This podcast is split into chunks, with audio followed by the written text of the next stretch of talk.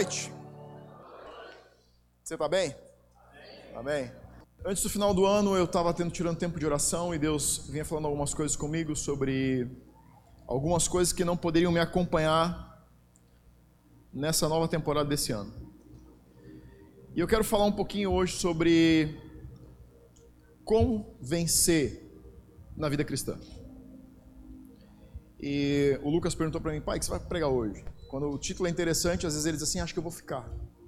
Então eu fico em casa pensando no título bom para ver se eu consigo concorrer, mas não deu certo. Ele debandou. Não sei se o título é bom, a palavra não é boa.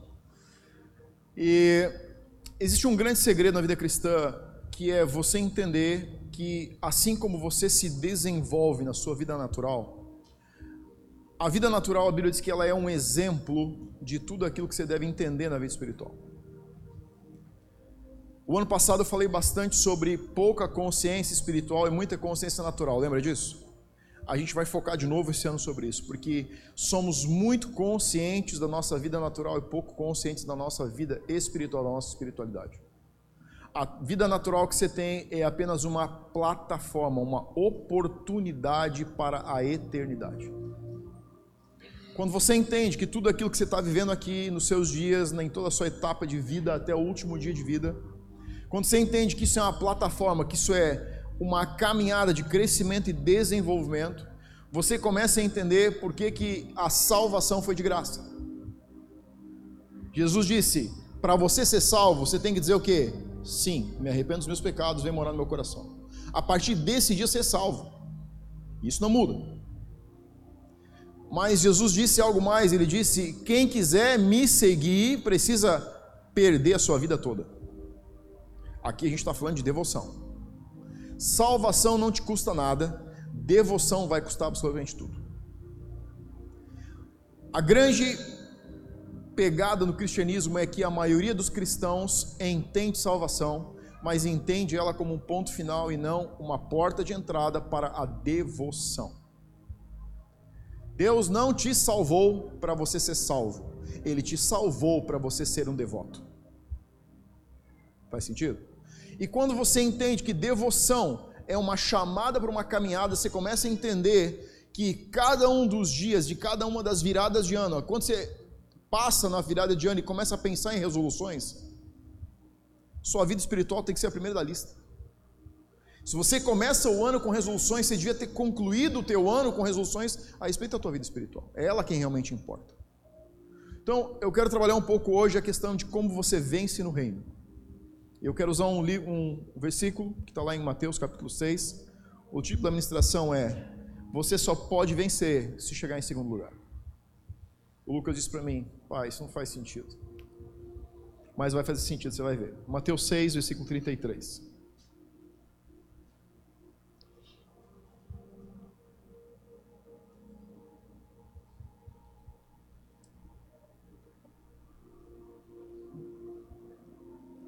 Amém?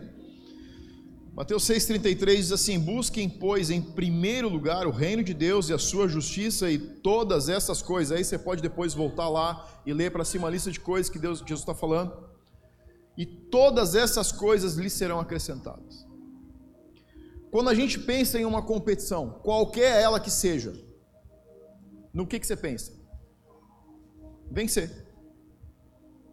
Quando você pensa qualquer tipo de competição, qualquer tipo de corrida, qualquer tipo de qualquer coisa que você vai competir, você pensa em chegar em primeiro.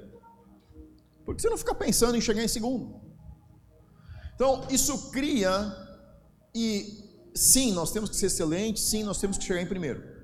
Mas eu quero te levar para um contexto onde esse estilo de vida em sempre ser o primeiro nos coloca, coloca muitas vezes num piloto automático e nós começamos a viver uma vida onde nós queremos ser os primeiros em tudo.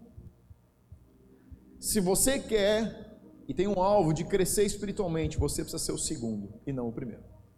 Isso é a contramão, isso é o contrafluxo da mensagem do reino em paralelo com a vida normal. Fala para mim, quando você chega no banco e tem 15 pessoas com um ticketzinho na mão, você pega o teu e você olha, você é o décimo sexto. O que, que você pensa?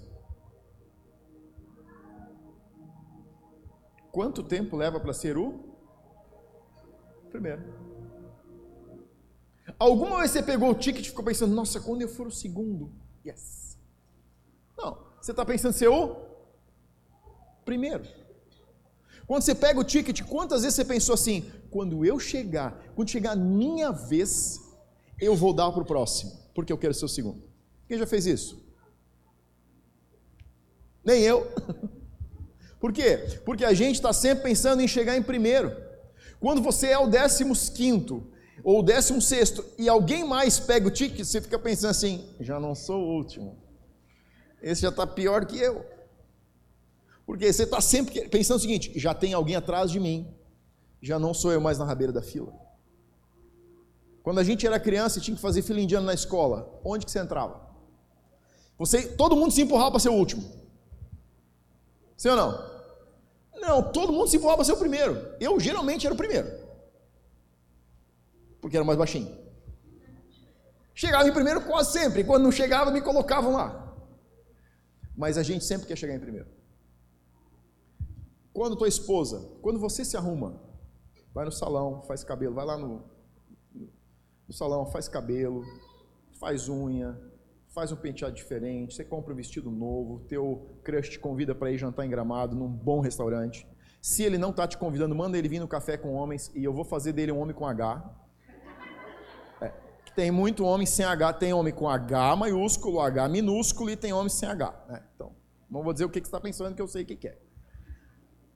E aí você está produzida, porque você não está produzida para ir jantar. Sim ou não? Não, você não está produzida, você está produzida para ganhar um elogio. Sim ou não? Você está aí? Você se produz para quê? Para o jantar ou para ganhar um elogio? Para ganhar um elogio. Imagina que ele te olha na porta assim, meu amor, está linda. Você só perde para fulana. Corre para salvar a tua vida. Caiu a casa, magrão. Sim ou não? Te imagina ouvindo isso. Pode ser a, a pode ser Angelina Jolie. Não tem problema. Você não quer saber que você é quase tão bonita quanto Angelita. Você quer ouvir que você é linda. Por quê? Porque nós temos uma consciência onde nós queremos ser os primeiros. A gente quer estar em primeiro lugar. Mas quando a gente começa a falar de reino, quando a gente começa a falar do nosso relacionamento com Deus, nós precisamos questionar o que essa mentalidade está em primeiro começa a formatar e colocar a gente no piloto automático na vida, onde tudo que a gente faz e até se relacionar com Deus nos coloca em primeiro. Jesus disse: se você deseja viver um relacionamento de verdade, você precisa buscar em primeiro lugar o reino. Você, a partir do momento que você é salvo, você tem que começar a desenvolver uma mentalidade de segundo lugar. O reino em primeiro lugar, mas o que é colocar o reino em primeiro lugar? O reino não é uma igreja. Uma igreja é reino, mas o reino não é uma igreja. O reino é muito mais do que um CNPJ, é muito mais do que quatro paredes, é muito mais do que pessoas servindo em uma instituição. O reino é a forma como você, como eu vivemos a nossa vida, o nosso relacionamento, como nós vivemos cada um dos dias da nossa vida. Então, começar a entender o que é o reino te coloca em uma rota de entender o que é estar em segundo lugar maior, o maior problema dos grandes pecados dos quais nós não nos libertamos está aonde? Em o reino não está no seu lugar. Sim ou não? Porque normalmente nós queremos manter o nosso eu em primeiro lugar. Se você é um crente salvo, é bem provável que você está lutando para deixar coisas e não consegue deixar. Se você é um crente devoto, você está em uma rota de deixar coisas para lá. Pensa num bebê que está recém-nascido, duas, três semanas de que ele nasceu. Ele acha que ele é a única criatura no mundo que mais importa. Sim ou não? Sim. A Ligiane dizia para mim: Nossa, ele não aguenta longe de mim. Eu dizia: Grande coisa, ele só vê um peito gigante. Porque ele não sabe que você é a mãe dele. Ele sabe que tem um negócio que ele põe a boca e sai leite. Acabou. Tem um cheiro que ele reconhece, mas o que é? Ele acha que ele é o centro do mundo. o centro do universo. Cara, vocês estão em tanto silêncio. Vocês estão com medo de mim hoje? Desacostumaram de mim? É saudade. Eu estava morrendo de saudade de vocês. Eu nunca fiquei 15 dias sem ir no cu. Eu disse, Deus, eu estou bem. Se você voltar, eu vou para o céu. então, quando a gente está vivendo apenas salvação, nós estamos em uma rota de valor e importância onde nós muitas vezes imaginamos que nós somos o centro do mundo. Você não é o centro do mundo. Você precisa se relacionar com o centro. E esse centro é o reino de Deus. Se relacionar com o centro, com o reino de Deus de forma saudável, significa estar em uma rota de crescimento. Você precisa fechar o teu ano pensando, como foi 2019? O que não vai me acompanhar em 2020 e o que vai precisar me acompanhar em 2020? A gente precisa começar a olhar para a nossa vida e interagir com ela com maturidade. Os meus filhos concluíram o ano, felizes da vida que ganharam presente de Natal. Eles não fizeram planejamento para 2020. Mas se eu terminar feliz por causa do presente de Natal, eu vou terminar amargurado. Porque eu gastei mais dando que recebendo. E eu preciso terminar com maturidade, que é planejando o próximo ano para que ele seja melhor para mim, para minha família, para a igreja, para as pessoas que eu lidero. Mas a maioria de nós muitas vezes não para para pensar nesse modo de se relacionar com Deus. Nós pensamos que relacionamento com Deus é apenas oração. Oração, jejum, leitura da palavra, leitura de livros, isso faz parte de uma pessoa, de um ser que está se edificando. Isso faz parte de uma pessoa, da vida, da devoção de uma pessoa que está se desenvolvendo, que está em uma rota de crescimento e desenvolvimento para um nível de maturidade maior. Você foi sonhado por Deus para não viver infantilidade, mas maturidade. Deus olha para você como um indivíduo maduro. Você precisa se ver como Deus está vendo você. Então, o primeiro ponto é: antes da nossa salvação, normalmente atingimos o primeiro lugar nas nossas próprias vidas. Se você vem de um conhecimento, de um estilo de vida fora de igreja, onde você não conhecia Deus, e mesmo assim, muitas vezes eu, durante uma boa etapa da minha vida, achava que eu era o centro do mundo. Eu não perguntava para Deus, ou mesmo que perguntasse, não queria ouvir de Deus o que Ele queria para mim. As minhas decisões eram baseadas nas minhas vontades. Quanto mais decisões você baseia nas suas vontades, você pode medir o seu nível de falta de maturidade. Porque pai e mãe não toma decisão baseada em vontade, toma decisão baseada em necessidade. Quanto mais maduro emocional e espiritualmente, quanto mais um indivíduo maduro, quanto mais maturidade você tem, mais decisões difíceis você pode tomar. Quanto mais conduzido pela vida natural, sem consciência, sem o uso de fazer perguntas: por que eu estou fazendo isso? Por que eu deveria fazer isso? Por que, que eu estou almejando aquilo? Por que, que eu estou me preparando para aquilo? Viver sem perguntas significa viver uma vida sem maturidade. Pais e mães vivem uma vida baseada em tomar decisões por necessidade. A gente toma a decisão baseada em que estrada vai pegar por causa dos filhos. A gente vai tomar a decisão em que hora vai sair, que carro vai comprar, para onde vai ir, quanto tempo vai ficar, tudo que precisa levar. Os filhos só sobem no carro e perguntam: já chegou? Já chegou? A Emily gosta de brincar, começa a pular no banco, não está jogando para a janela. Depois de 15 horas dirigindo, você não quer ouvir nem a tua mulher falar. Mas isso revela o quê? Falta de maturidade. Viver uma vida casual, uma vida baseada em responder a emoções naturais, significa viver uma vida infantil. Quanto mais maduro você é, quanto mais desenvolvido espiritualmente e emocionalmente você estiver, mais você consegue gerir as suas decisões. mais você consegue dominar a si mesmo, mais você consegue conduzir aquilo que você está planejando fazer. Você quer entender o nível de maturidade das pessoas? Começa a perguntar das decisões do ano passado, quantas você cumpriu? Ah, pastor, é que você não sabe, o ano passado foi tão difícil. O que você está vendo aqui? Imaturidade.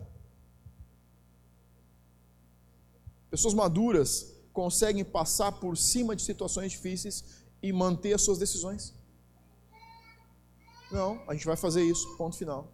Ah, pai, mas eu não estou querendo. Bom, azar é o seu. Eu estou querendo. Eu e tua mãe decidimos que a gente vai fazer isso. Ah, mas eu não quero ir em tal lugar. Não tem problema, você não precisa querer. Você só precisa fazer aquilo que a gente está decidido a fazer. Quando a gente não consegue tomar decisões baseadas em. A gente começa a tomar decisões apenas em respostas emocionais. Você está mostrando o quanto de falta de maturidade você está vivendo. Sabe por que a gente não consegue deixar pecados para trás? Muitas vezes coisas que estão acompanhando a gente durante muito tempo, porque são respostas emocionais. Eu ouvi, essa semana vi um post, é, um artigo de um livro, na verdade, o post é sobre um livro. Ele disse: a tua emoção e a tua razão são como um homem sobre o elefante. O elefante é a emoção, o homem é a razão. Na maioria dos casos, na maioria das pessoas, o elefante está montado no homem. Mas é o homem que deveria estar montado no elefante. Por mais força que a tua emoção tenha, ela precisa ser conduzida para que a força dela possa ser usada ao teu favor e não contra você. Se as nossas emoções estão no controle da nossa vida, nós tomamos decisões que vão ser um boicote a nós mesmos.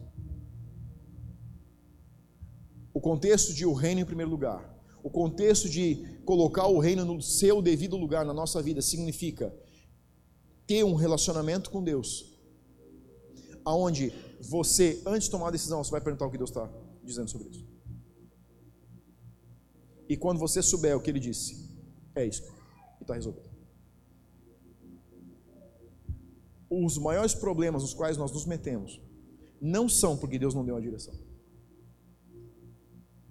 São porque nós decidimos pelo que nós queremos, não pelo que Deus falou. Você concorda comigo? Quantas enrascadas Deus já te meteu? Ele tira a gente delas. Se você está em uma enrascada, a culpa é sua. A responsabilidade é sua. A imaturidade foi sua. Todas as enrascadas que eu já me meti, foram responsabilidade minha e não de Deus. 1 Coríntios 9, 25 diz: Todos os que competem nos jogos se submetem a um treinamento rigoroso para obter uma coroa que logo perece, mais a nós, mas nós o fazemos para ganhar uma coroa que dura para sempre. Quando você entende que você está começando, que você está entrando em uma condução de sua vida a partir do reino em primeiro lugar, você está construindo para a tua eternidade, não só para a tua vida temporal as tuas emoções, as minhas emoções, podem apenas decidir para a vida aqui. Não existe uma decisão emocional que possa mudar a tua eternidade. A eternidade é coordenada, ordenada e determinada por decisões que não são emocionais. Número 2. Deus tem dado a você o primeiro lugar em seu coração. Através da salvação, Deus deu a, deu a você o primeiro lugar no seu coração. Enviar Jesus para morrer por nós foi simplesmente uma declaração onde Deus estava dizendo o seguinte: Você é a pessoa mais importante para mim. Jesus não morreu pela humanidade, ele morreu por mim, ele morreu por você. E porque ele morreu por cada um de nós, ele morreu pela humanidade. Sabe o que significa Deus enviar o seu filho? Significa que ele nos amou, ele me amou, ele te amou, ao mesmo nível, mais um do que ele amava Jesus.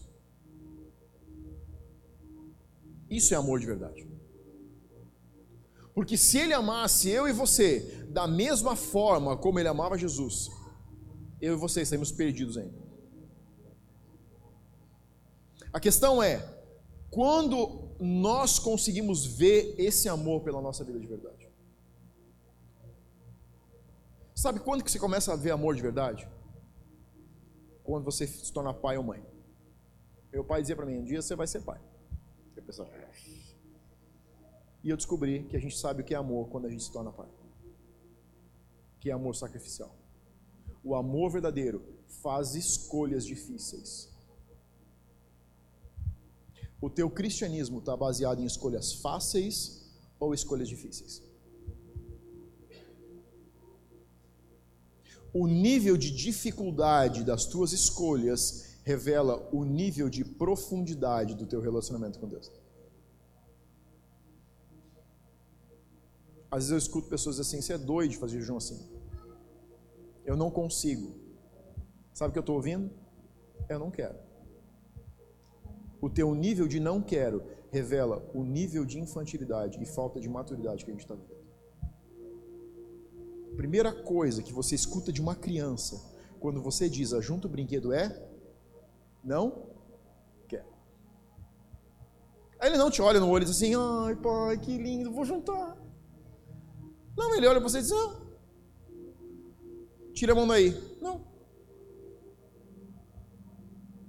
Mas à medida que esse ser vai se desenvolvendo e ele vai entendendo o contexto de vida que ele está vivendo e ele começa a se relacionar com outras pessoas, ele começa a descobrir que ele nem sempre vai poder dizer não.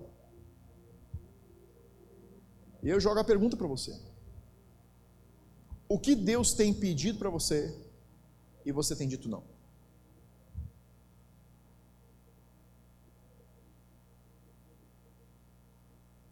São respostas emocionais?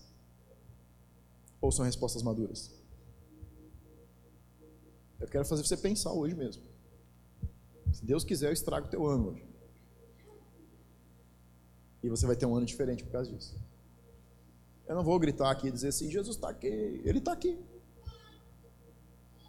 Mas eu quero que você desenvolva o seu relacionamento com Deus esse ano num ano de, num nível de profundidade como você não viveu em 2019. Sabe o que significa isso? significa que você vai ter que tomar decisões mais difíceis em 2020 que você tomou em 2019. Significa que se você se relacionou com a palavra de Deus em um nível em 2019, se você quer ouvir mais Deus, você precisa descer mais profundo nesse relacionamento.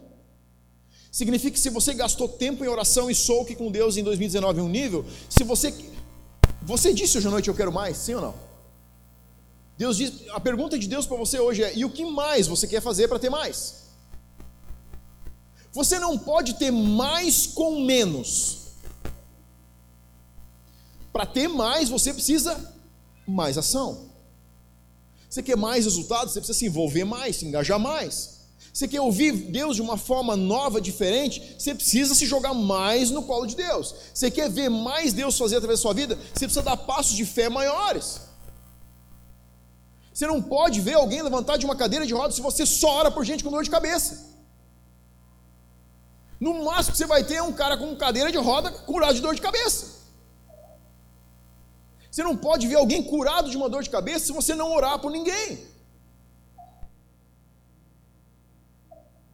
Todos nós queremos ver Deus fazer coisas maiores.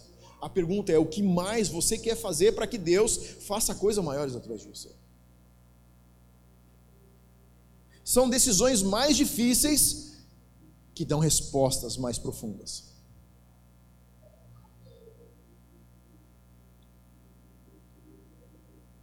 O que significa ter o primeiro lugar no coração de Deus? Já parou pensar nisso? O que significa estar no primeiro lugar no coração de Deus realmente? Porque é muito bonito dizer isso. Mas você precisa entender o que significa isso. E muitos cristãos não entendem isso. 1 Pedro, capítulo 2, versículo 9, você só anota, não precisa ler. Vocês, porém, são geração eleita, sacerdócio real, nação santa, povo exclusivo de Deus, para anunciar as grandezas daquele que os chamou das trevas para a maravilhosa luz. Você sabe o que é estar no primeiro lugar no coração de Deus? significa que Deus olha para você no presente como talvez você vai ser no futuro. A conjugação aqui é: vocês, porém, são.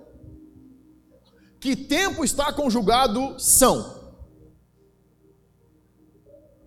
Passado, presente ou futuro? Presente. Sabe como que Deus olha para você? Como santo, eleito, sacerdócio real, exclusivo, propriedade exclusiva de Deus. É muito desafiador olhar para um versículo desses e considerar muitas vezes os nossos dias, as nossas decisões. O problema não é como Deus enxerga você. O problema é como você enxerga a você mesmo. A Lid falou hoje: tem pessoas aqui que não estão conseguindo deixar a coisa que Deus já libertou você.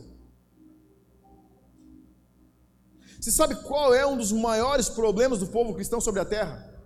Identidade. Os cristãos não têm a mínima ideia de quem eles são. Eles continuam acreditando que eles são aquilo que eles cometem.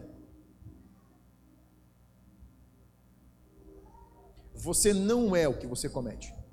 O que você comete de pecado, estou falando aqui, é algo que você precisa deixar que não está alinhado com quem você é.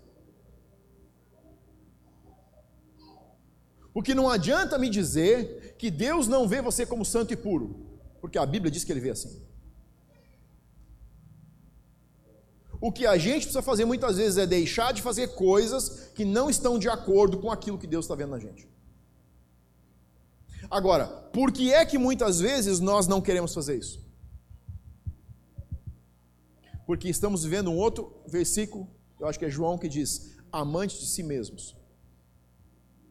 Os cristãos dos últimos dias são mais amantes de si mesmos que qualquer geração na terra já viu. Sabe por que é que nós não queremos dizer que nós somos santos aos olhos de Deus? Porque muitas vezes nós não queremos deixar de fazer coisas que santos aos olhos de Deus não fariam. E isso é desafiador demais. Porque para deixar de fazer isso, eu tenho que firmar minha identidade naquilo que Deus está dizendo e não naquilo que eu quero que seja. Deus vê você como santo, eleito, nação separada para Ele, povo exclusivo dele. Qualquer coisa que você faz fora disso, são coisas que você está fazendo fora da identidade que Deus vê em você.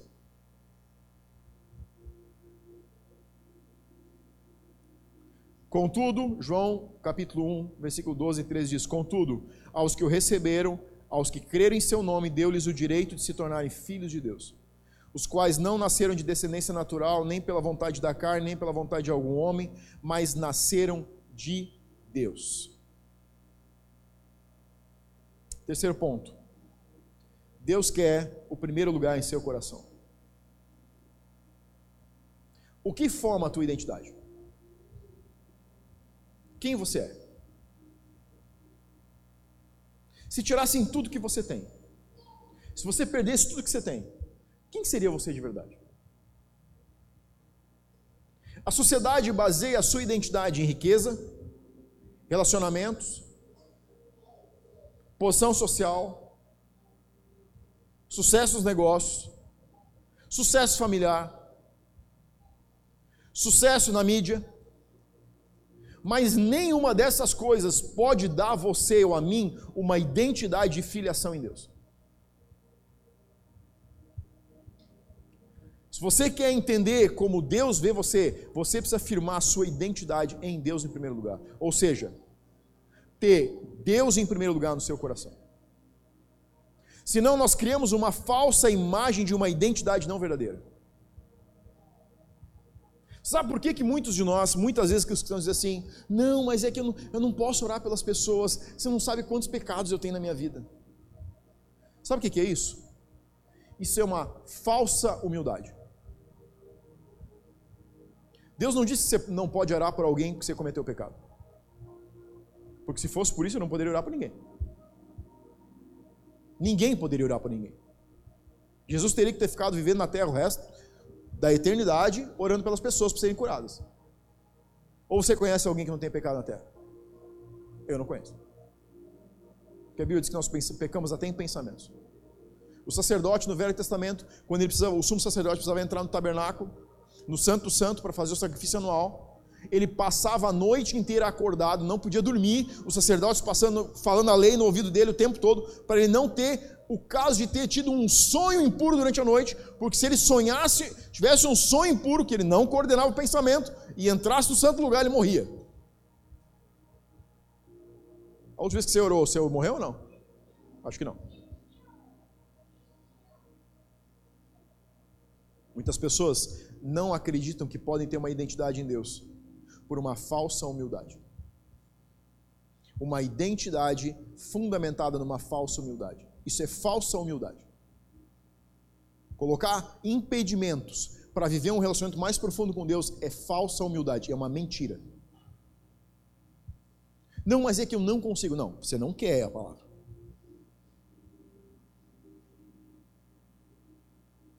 Não consigo, é uma falsa humildade. Não, mas é que eu não consigo fazer isso. Isso é falsa humildade. Isso é orgulho. Você não está querendo dar um passo de se expor, de errar, de passar pelo mico, de ter que dizer, é, eu errei, não deu certo, orei, a pessoa. Né? É falsa humildade. É porque existe alguém ainda no seu coração que está em primeiro lugar e não é Deus, é você mesmo. Você precisa ter mais identidade para errar do que para acertar do que para errar. Porque quem não tem identidade suficiente para errar, não tem identidade suficiente para acertar. Se você não tem, se eu não tenho identidade para orar por alguém e ela não ser curada, é porque eu não tenho identidade para orar e ela ser curada. Porque se ela tivesse sido curada, eu ia começar a pensar que era eu. E não sou eu. O fato que é, se Deus faz, ele faz. Se ele não fizer, ele não está feito. Eu posso orar e dançar a dança da chuva, não vai mudar nada. É a mesma coisa. Mas a gente fundamenta um cristianismo numa falsa humildade, porque nós não colocamos Deus onde ele deveria estar no nosso coração. Lucas capítulo 6, versículo 49 diz assim: Aquele que ouve as minhas palavras e não as pratica é como um homem que construiu a casa sobre o chão sem alicerces, e no momento em que a torrente deu contra aquela casa, ela caiu e a sua destruição, destruição foi completa. No versículo 48, o versículo anterior diz: O homem que ao construir uma casa, cavou o fundo e colocou os alicerces na rocha. Quando veio a inundação, a torrente deu contra aquela casa, mas não conseguiu abalar, porque estava bem construída. Qual a diferença aqui?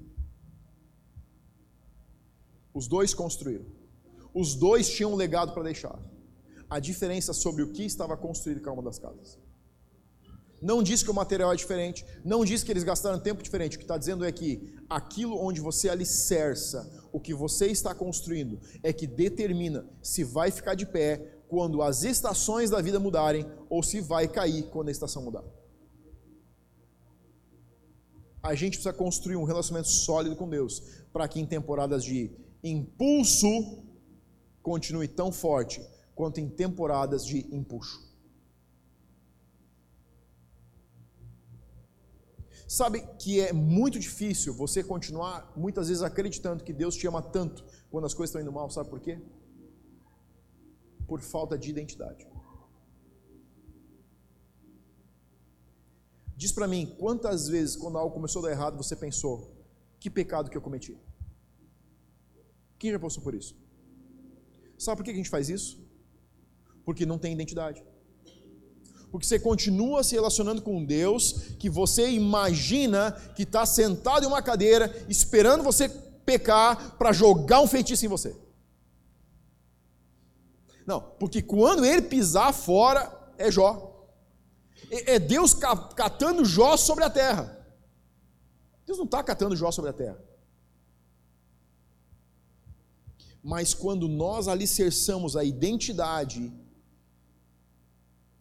naquilo que nós fazemos, quando nós não fazemos ou fazemos errado, fica tudo confuso e tudo abalado. Você não é o que você faz. Porque não é por merecimento. Fazendo mal ou fazendo bem não é por merecimento. É por graça. Se não for pela graça, é tudo trapo de imundícia. Não vale nada.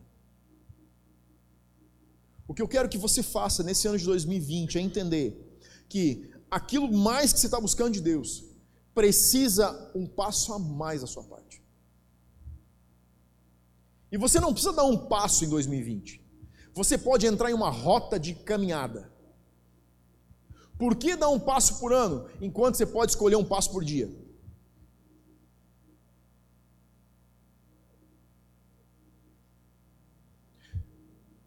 Eu desse, o ano passado foi um ano que eu anotei alguns devocionais. Uma das minhas decisões para esse ano foi todo dia eu vou escrever o que Deus falou comigo. Porque ele fala todo dia. Por que eu perderia algum dia aquilo que ele está me dizendo? Ah, mas é que a vida é corrida demais. Não, não é corrida demais, é falta de prioridade. Eu peguei meu caderno e comecei a sentar, não perco um dia. Se um dia não der para fazer, no outro dia eu faço dois. Por quê? Porque eu decidi que eu não vou perder aquilo que Deus está me dando um dia desse ano. Eu já perdi tempo demais. Eu não quero dar um passo nesse ano. Eu quero entrar em uma rota de caminhada. Eu quero deixar coisas do ano passado que não vão me servir nesse ano. E eu quero pegar coisas novas esse ano que vão me servir durante todo esse ano.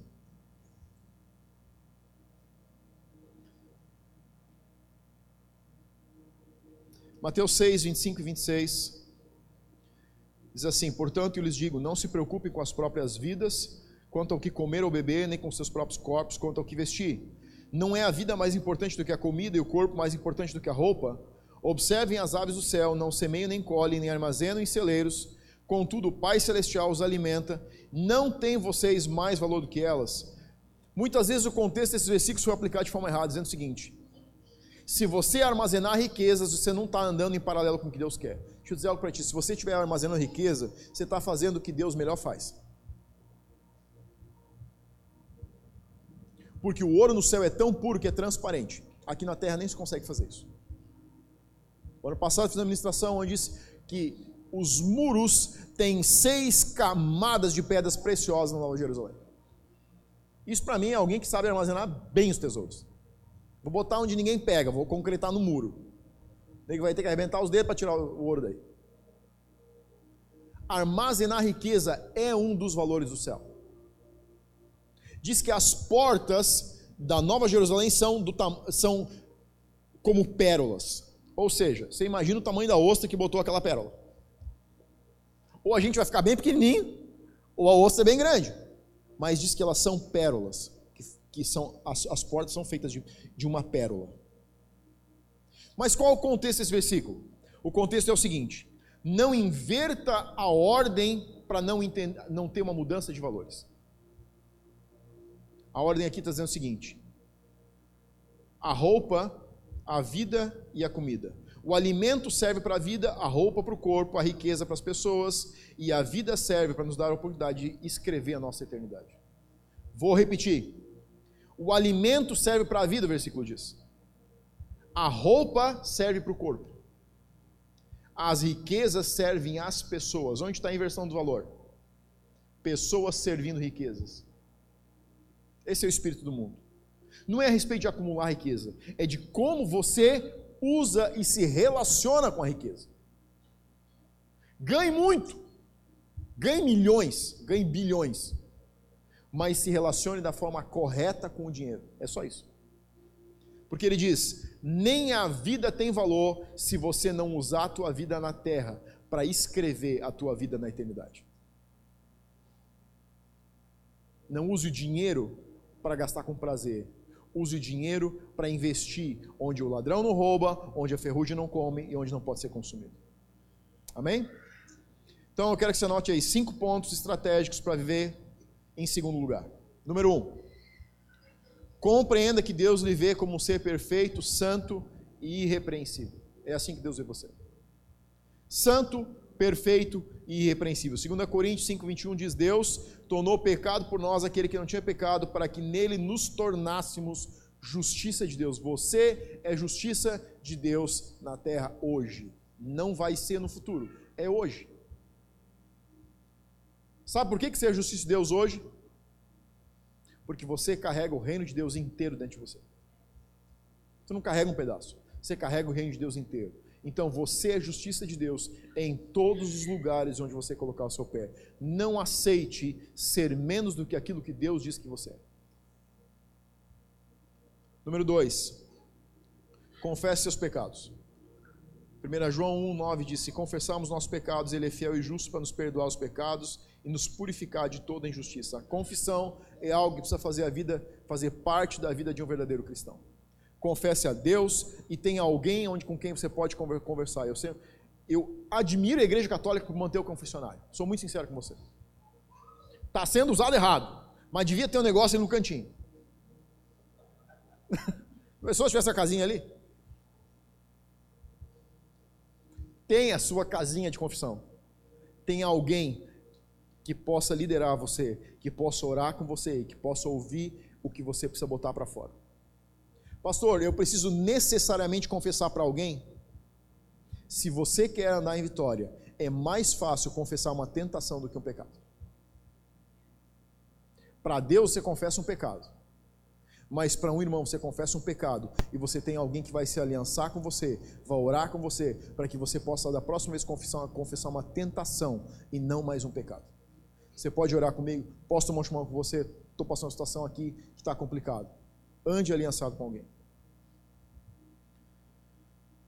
Seja responsável. Então é tendo alguém na família que possa aconselhar você. Número 4, evite fontes de tentações. Tiago 1, 13 e 15 diz assim: Ninguém ao ser tentado diga, sou tentado por Deus, porque Deus não pode ser tentado pelo mal, e ele mesmo a ninguém tenta, ao contrário, cada um é tentado pela sua própria cobiça, quando essa o trai e o seduz. Então, a questão da tentação é: tenha estratégias. Tem coisas que você não está conseguindo vencer? Tá tudo bem, a gente não vai morrer por isso. Mas você precisa vencer. Você também não vai morrer por isso. O problema é que muitas vezes a gente não traça uma estratégia para vencer uma tentação. Se tem problema com o que você olha no celular, você está olhando pornografia, você tá... tem problema com isso? Elimina o celular da tua vida. Ou deixe ele sem senha em casa deitado. Está resolvido o teu problema. Não leve ele junto. Ainda tem para vender aqueles corozinhos, sabe, que só faz ligação, que você tem que quase apertar com o palite, tem que ter um palite falso no bolso para apertar as teclinhas. Usa um daqueles. Que só aparece o número na tela. Tem um lá em casa, se quiser eu te dou. Só me chama depois se livre, arrume estratégias para vencer coisas que você está se desgastando para vencer e não consegue. É simples, mas precisa de engajamento. Número 5, leia a palavra de Deus. Salmo 119, 1 e 2 diz: Abençoado, abençoado com felicidade é o homem que não segue o conselho dos ímpios, não se deixa influenciar pela conduta dos pecadores, nem se assenta na reunião dos zombadores ao contrário, sua plena satisfação está na lei do Senhor e na sua lei medita dia e noite. A gente está num plano de leitura anual com todos os voluntários e com todos aqueles que querem participar. É mais fácil você vencer algo que você não fez ainda se você andar em unidade. Procure alguém, peça para te mandar o link, entra lá, entra com a gente, nós queremos realmente bater, queremos de preferência com a igreja inteira ler a Bíblia inteira esse ano. Comecei o ano chamei a equipe e disse aí, o que, que deram de leitura de Bíblia para os filhos? Novo Testamento inteiro, no mínimo. Para os meus, fui lá, imprimi uma, um plano de leitura anual, Salmos, Provérbios, Novo Testamento, coloquei na porta do quarto isso aqui, ó. Ou lê isso aqui ou não tem comida em casa, acabou. Não tem escolha o negócio. Você vai ler a Bíblia esse ano e não, aqui escreveu, não leu, pau comeu. É assim o negócio. Ah, pai, mas é muita coisa. Eu disse, me fala de novo que eu te tiro videogame até o final do ano. Não, pode deixar, eu vou conseguir ler. Digo, ai, como resolve. Quando você tem algo que incentiva, é muito bom. Né? Você dá um bom incentivo, ele se engaja com uma loucura. Fui lá olhar o plano de leitura dele, mas tá, tá certinho. Aí ele disse assim, pai, estou recuperando os dias perdidos. Eu disse, é, isso aí. É só saber como incentivar. Encontre alguém que incentive você e você vai conseguir. A equipe, eu dei a leitura da Bíblia anual, dei um número X de livros. Disse, você pode ler bem mais do que isso, não tem problema, só não vai ler menos, acabou porque nós queremos nos desenvolver, queremos ser cristãos diferentes, queremos fechar esse ano de uma forma diferente. Você concorda comigo? Amém.